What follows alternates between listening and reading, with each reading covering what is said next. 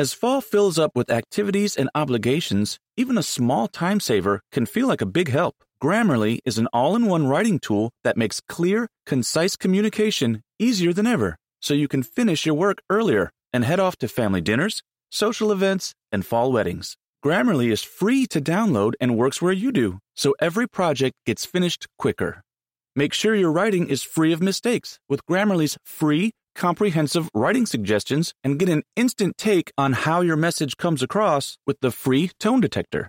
Let Grammarly Premium's sentence clarity rewrites help you find the perfect words on the first try. You'll be confident writing client emails, deadline driven reports, and presentations without staying late at the office. Get more time back in your day by writing with Grammarly. Go to grammarly.com slash podcasts to sign up for a free account. Then get 20% off when you're ready to upgrade to Grammarly Premium. That's grammarly.com slash podcasts.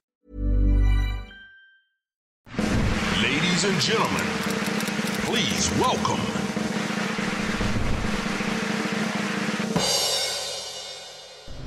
Καλώ ορίσατε, κύριε Βαλτινέ. Είναι μεγάλη μα τιμή που είστε εδώ. Καλώς σας βρήκα, κυρία μου. Κύριε, σας ευχαριστώ για την πρόσκληση. Τώρα, πριν ε, αρχίσει η κουβέντα μα, συζητάγαμε όλη αυτή την ιστορία με τον κορονοϊό που μας έχει στοιχήσει πολύ από όλες τις απόψεις. Τι θέλετε, υπάρχει κορονοϊός; Δεν υπάρχει, ε. Ξέρω εγώ έτσι ακούω. Μερικοί λένε ότι δεν υπάρχει.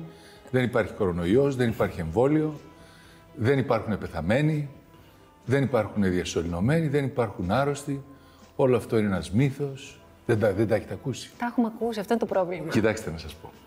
Τώρα ξέρω ότι αυτά που θα πω την άλλη μέρα που θα βγει η εκπομπή θα αρχίσουν να γράφουν ότι είμαι άνθρωπος της κυβέρνησης, ότι πάω για υπουργός υγείας, θα με βρίζουν, θα λένε να αρρωστήσω, να πεθάνω και τέτοια. Είναι όλη αυτή η κακώς εννοούμενη δημοκρατία των social, η οποία επιτρέπει στον καθένα να δείχνει το επίπεδό του και τη μόρφωσή του. Δεν έχουμε άλλη επιλογή από το εμβόλιο. Αυτό πιστεύω. Δηλαδή, όποιος νομίζει ότι μπορεί να κάνει κάτι αυθαίρετο, ε, νομίζω ότι θα πρέπει να βγει και από την κοινωνία. Όταν επιλέγεις να είσαι σε ένα κοινωνικό σύνολο, να το χρησιμοποιείς και να σε χρησιμοποιεί, να εργάζεσαι, να βγάζεις χρήματα, δεν μπορείς να μπαινοβγαίνεις όποτε θέλεις. Είμαστε όλοι μαζί, πρέπει να αντιμετωπίζουμε τα πράγματα όλοι μαζί, αυτό έχουμε επιλέξει, να είμαστε όλοι μαζί και πρέπει όλοι μαζί να ακολουθούμε κάποιους κανόνες. Δηλαδή, πολλές φορές μπερδεύουμε τη δημοκρατία με την ασυδοσία, με την αναρχία. Πράγματα που δεν αρχίζουν καν από δέλτα. Ε, υπάρχουν τα social media πια στη ζωή μας με ένα πο- πάρα πολύ έντονο τρόπο και σε όλη αυτή την περίοδο της καραντίνας, του κορονοϊού, όλης αυτής της έξαρσης που ζούμε, είναι ένας τόπος διαδικτυακός για να εκφράζει ο καθένας την άποψή του. είναι ένα πάρα πολύ δυνατό μέσο. Απλώς έχει δοθεί στα χέρια όλων και ο καθένας μπορεί να μπει μέσα, να γράψει ό,τι θέλει, καλός ή κακός. Δεν μπορείς να κάνεις λογοκρισία. Απ' την άλλη μεριά όμως αυτό είναι και το μέσον το οποίο ε, προβάλλει, εκβάλλει, αδειάζει, αποχετεύει όλη την ανθρώπινη βλακεία πολλές φορές. Σε παγκόσμιο επίπεδο. Και όλη την ανθρώπινη α, οργή. Δεν μπορεί να γράφει κάποιος κάτι ή να λέει κάποιος κάτι και την άλλη μέρα να του λένε να πεθάνουν τα παιδιά σου, να πάθεις καρκίνο, να χάσεις τη γυναίκα σου, να πεθάνεις κι εσύ. Δηλαδή, ο- ο- Όμορφα πράγματα. όμορφα Παναγία πράγματα. Ε, με θλίβουν πάρα πολύ όλα αυτά. Σε θέματα γενικά, όπως είναι ο κορονοϊός και πάρα πολύ επικίνδυνα, ε, η οποιαδήποτε βλακεία γραφτεί γίνεται εξαιρετικά επικίνδυνη και αυτή. Είστε ένας άνθρωπος και ένας καλλιτέχνης που φημίζεστε για την ευγένεια και την εξωπρέπειά σας. Και την ομορφιά. Και την ομορφιά φυσικά. Μένω λίγο παραπάνω στην ευγένεια και το ήθος, γιατί την τελευταία χρονιά που πέρασε, ε, ακούσαμε τα. Είδες πώς το πάει, ε; Θα προσγειωθούμε Βλέπετε έτσι που πάει το πάλι πράγμα. στο- Βλέπετε που πάει. Μην στο, νομίζετε και εγώ. Το θα- σερβίρι. στο αεροδρόμιο Μητού. Ναι, εκεί θα πήγαινα. Όλοι γίναμε μάρτυρες ε, των καταγγελιών για συμπεριφορές που ήταν αποτρόπες, που ήταν ε, σοκαριστικές κάποιες. Επειδή είστε Για μένα παράδειγμα προς μίμηση γενικά και στην πορεία σας και στον τρόπο που έχετε συμπεριφερθεί. Θα ήθελα την τοποθέτησή σας. Δεν είναι όλο το θέατρο έτσι. Το ξέρετε, παιδιά. Και Ναι, ναι, εσείς. Φυσικά. προς Θεού, όπως δεν είναι όλο, όλο, όλη η κοινωνία έτσι. Έτσι. Ε, υπάρχουν και σε άλλους χώρους τέτοια κρούσματα. Εκείνο που με ενόχλησε είναι ότι έβγαινε ο καθένας και έλεγε την άποψή του και έκανε δικαστήρια λαϊκά κτλ. Κάτι το οποίο απέφευγα και θα αποφύγω και σήμερα εδώ. Οι υποθέσεις βρίσκονται εκεί που πρέπει, θα αναλυθούν, θα εξηχνιαστούν. Ε, σίγουρα αυτοί οι άνθρωποι που έχουν κατηγορηθεί ήταν ταλαντούχοι άνθρωποι, ε, προσφέρανε στο θέατρο και αυτό είναι ακόμα πιο λυπηρό, ακόμα πιο θλιβερό. Νομίζω όμως ότι πρέπει να σταματήσουμε να κάνουμε τους δικαστές, τους αστυνόμους, τους κριτές, να μην παίξουμε κι εμείς το παιχνίδι των social media που λέγαμε πριν, όπου ο καθένας είτε γράφει σε ένα tweet την άποψή του, είτε βγαίνει στην τηλεόραση και καταδικάζει και αφορίζει κτλ.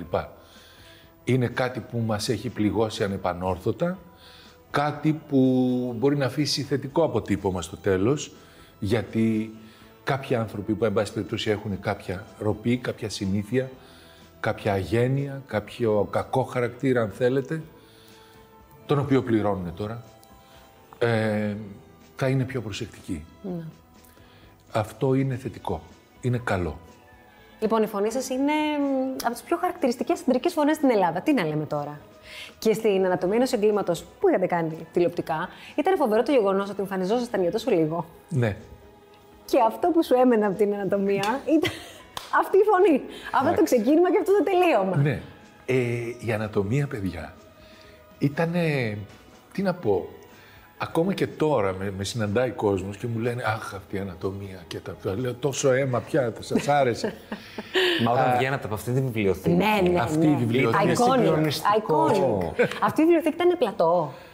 no, Τι ήτανε; ήταν η βιβλιοθήκη του Ευγενιδίου Ιδρύματος. Ήταν πραγματική βιβλιοθήκη στην οποία πήγε ένα παιδί, γιατί ήμουνα των νοτίων προαστίων, πήγε ένα παιδί και διάβαζα. Σε αυτή τη βιβλιοθήκη μέσα που έκανα την ανατομία, Απίστευτο. εγώ πήγαινα και κατέβαζα από τα ράφια βιβλία και που να ξέρα μετά ότι θα πάω να κάνω ε, γύρισμα εκεί πέρα. σε ένα σύριαλ το οποίο έγραψε ιστορία και ε, που ε, έχω κάνει και άλλα πράγματα και στο θέατρο και ναι. στη τηλεόραση. Πολλά, πολλά.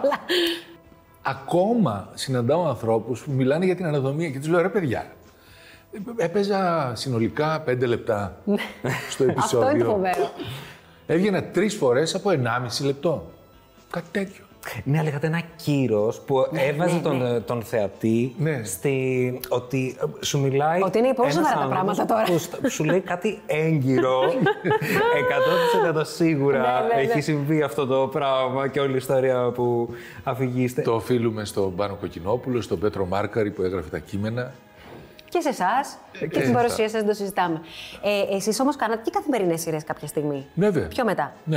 Ε, αλλά Όταν ένιωσα ότι δεν θα, με, δεν θα μου κάνανε κακό. Αυτή η υπερέκθεση. αυτό ήθελα να σας Αυτή η ρωτήσω. υπερέκθεση. Θεωρούσατε, ας πούμε, ότι θα μπορούσε να κάνει κακό, ή θεωρείτε ότι μπορεί να κάνει κακό σε έναν ηθοποιό το καθημερινό, αν δεν έχει φτιάξει την ταυτότητά του με συμπαγή τρόπο; Αν έχει φτιάξει την ταυτότητά του, ε, είναι πολύ δύσκολο να τον επηρεάσει. Καταλαβαίνει όλος ο κόσμος ότι το κάνει και για λόγους βιοπορισμού, ανάγκης, στο θέατρο δεν βγάζουμε χρήματα.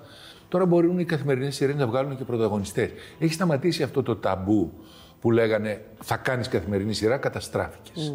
Εδώ τώρα υπάρχουν παιδιά, εξαιρετικά ταλέντα, τρομεροί ε, θεατρικοί ηθοποιοί, που παίζουν σε καθημερινές σειρές και που έγιναν πρωταγωνιστές, έγιναν πασίγνωστοι στο Πανελλήνιο, χωρίς η καθημερινή σειρά να τους έχει κάνει το παραμικρό κακό. Πολλές φορές δε τους έχει κάνει και πολύ καλό. Ε, έχουν γίνει πάρα πολλά σύριαλ τελευταία επανεκδόσεις. Αν σας λέγανε, ξανακάνουμε την ανατομία ενός εγκλήματος. Σαν τρελός. Ναι. Την κάνατε. Κάποια στιγμή πρέπει να σας αποκαλύψω ότι είχαμε συναντηθεί με τον Αείμνηστο Κυριακού και με όλο το team των συ- συνεργατών του τότε να το ξαναρχίσουμε. Και γιατί Και δεν γιατί έγινε; δεν έγινε; Γιατί κάποιοι ε, από εκεί μέσα, από τους συμβούλους, Δεν το θεωρήσαν σωστό. Αυτό είχε σαν αποτέλεσμα ο Πάνος να πάει σε άλλα, ο σκηνοθέτης, ο Κοκκινόπουλος, να πάει σε άλλα κανάλια, να κάνει ένα διαφορετικό κόνσεπτ, το οποίο ήταν εξίσου πετυχημένο. Ναι, ναι. Έτσι δεν έγινε η ανατομία. Η ανατομία ήταν μια σειρά η οποία θα μπορούσε να παίζεται ακόμα. Δηλαδή εννοώ ε, να, βγά- να παράγει καινούργια επεισόδια. Ναι, ναι. Βλέπετε τηλεόραση; Βλέπω τηλεόραση, βλέπω τα πάντα. Και reality. Και τα show και όλα; Ε, Ακούστε, reality όσο αντέξω. Βλέπω κάτι πεντάλεπτα για να έχω γνώμη. Στο, Μετά- στο εξάλεπτο κάτι παθαίνει. Μετά πρέπει να πάω να πάρω κάτι χωνευτικό, κάτι... Υπάρχουν μερικά τα οποία είναι άφλια. Τα οποία είναι η προσβολή της ανθρώπινης αξιοπρέπειας. Να σας ρωτήσω κάτι ε, που είναι εντάξει, πιο συντεχνιακό, αλλά δεν γίνεται να με το ρωτήσω μιας και μου δίνετε ευκαιρία. Είστε ένας πάρα πολύ όμορφος άντρας. Πάρα πολύ. Κανονικά. ε, φαντάζομαι ότι θα σας πήγαιναν για ζέμ πρεμιέ αποκλειστικά και μόνο. Όχι απόλυτα. Το φοβόμουν πάντα όλο αυτό το πράγμα, ξέρεις. Ζεμπρεμιέ, ο κούκλος, ο νεαρός, ο, ο ερωτικός, ο ερωτευμένος κτλ. Το οποίο κάποια στιγμή είναι σαν τα μανικέν. Κάποια στιγμή λύγει αυτό. Ειδικά αν πατήσεις πολύ πάνω σε αυτό, αν το προβάλλεις, ε, τα βρεμένα τα μπλουζάκια, τα αυτά, ε, λίγο το γυμνό, λίγο τα ποντίκια, λίγο τα γυμναστήρια. Κάποια στιγμή τελειώνει όλο αυτό και έχεις εθίσει τον κόσμο να σε βλέπει έτσι. Αυτό λοιπόν είναι εμένα, επειδή δεν είχα πολλά περιθώρια να αποτύχω. Δηλαδή δεν είχα να κάνω κάτι άλλο, δεν είχα οικογένεια να με βοηθήσει, να με στηρίξει οικονομικά. Έπρεπε να είμαι εξαιρετικά προσεκτικός. Θυσίες. Δεν έκανα καμία. Νομίζω ότι το ρώτησε μήνω περισσότερο στη λογική του ότι επειδή αφοσιωθήκατε πολύ, αν αυτό ας πούμε κόστησε στην προσωπική σας ζωή, αν είχατε Στην οικογένεια, στην Κυριακή που μαζευόμαστε στα σπίτια μας και τρώμε τα κανονικά. Όσοι δεν πάνε πριν να Χριστούγεννα κάνουν που διπλή. καθόμαστε. Ναι, ε, θα σας πω. Πάντα φρόντιζα να είμαι πολύ συνεπής σε αυτά τα πράγματα, ακόμα και εις βάρος της δουλειάς. Σίγουρα θα έρθει το πλήρωμα του χρόνου, το οποίο ε, θα σε κάνει να νιώσεις κάποιες τύψεις. Θυμάμαι πάρα πολλές φορές να είμαι περιοδία με θίασο και να σπάει ο διάολος το ποδάρι του και να αρρωσταίνουν τα παιδιά εκείνες τις μέρες. Και να είναι η γυναίκα μου μόνη της, ας πούμε, στο σπίτι και να μου λέει έχω το παιδί στην πανιέρα και του ρίχνω κρύα νερά. Πώς το διαχειρίζεστε αυτό; Και, και, και, να, και, να, και να λιώνω εγώ και να λέω δεν είμαι καν να το κρατήσω να μην γλιστρήσει στην πανιέρα και πέσει. Είναι, είναι πολύ άσχημο. Πάρα πολύ άσχημο. Σε πονάει.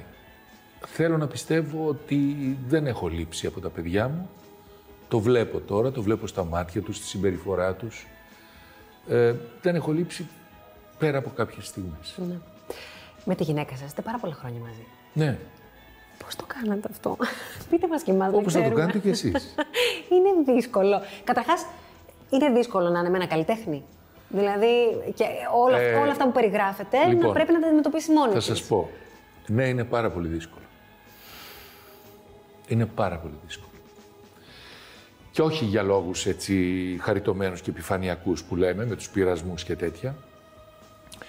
Είναι πάρα πολύ δύσκολο γιατί είναι πολλές οι ώρες της απασχόλησης, δεν υπάρχουν ωράρια, δεν υπάρχουν άδειες, δεν υπάρχουν Σαββατοκύριακα, δεν υπάρχουν εξοχικά με τα παιδιά, παρά μόνο αν υπάρχει χρόνος Ταξίδια, δύσκολο και αυτό. και τα ταξίδια ε, δεν μπορεί να σε ακολουθήσει σε μια περιοδία. Ε, βέβαια. Υπάρχει πίσω το σπίτι, υπάρχουν τα παιδιά, δεν μπορεί να τα βάλεις σε ένα τσαντήρι και να τρέχει.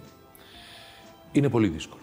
Υπάρχει κάποιο μυστικό; Υπάρχει το χιούμορ, υπάρχει η αλληλοκατανόηση. Τα γνωστά.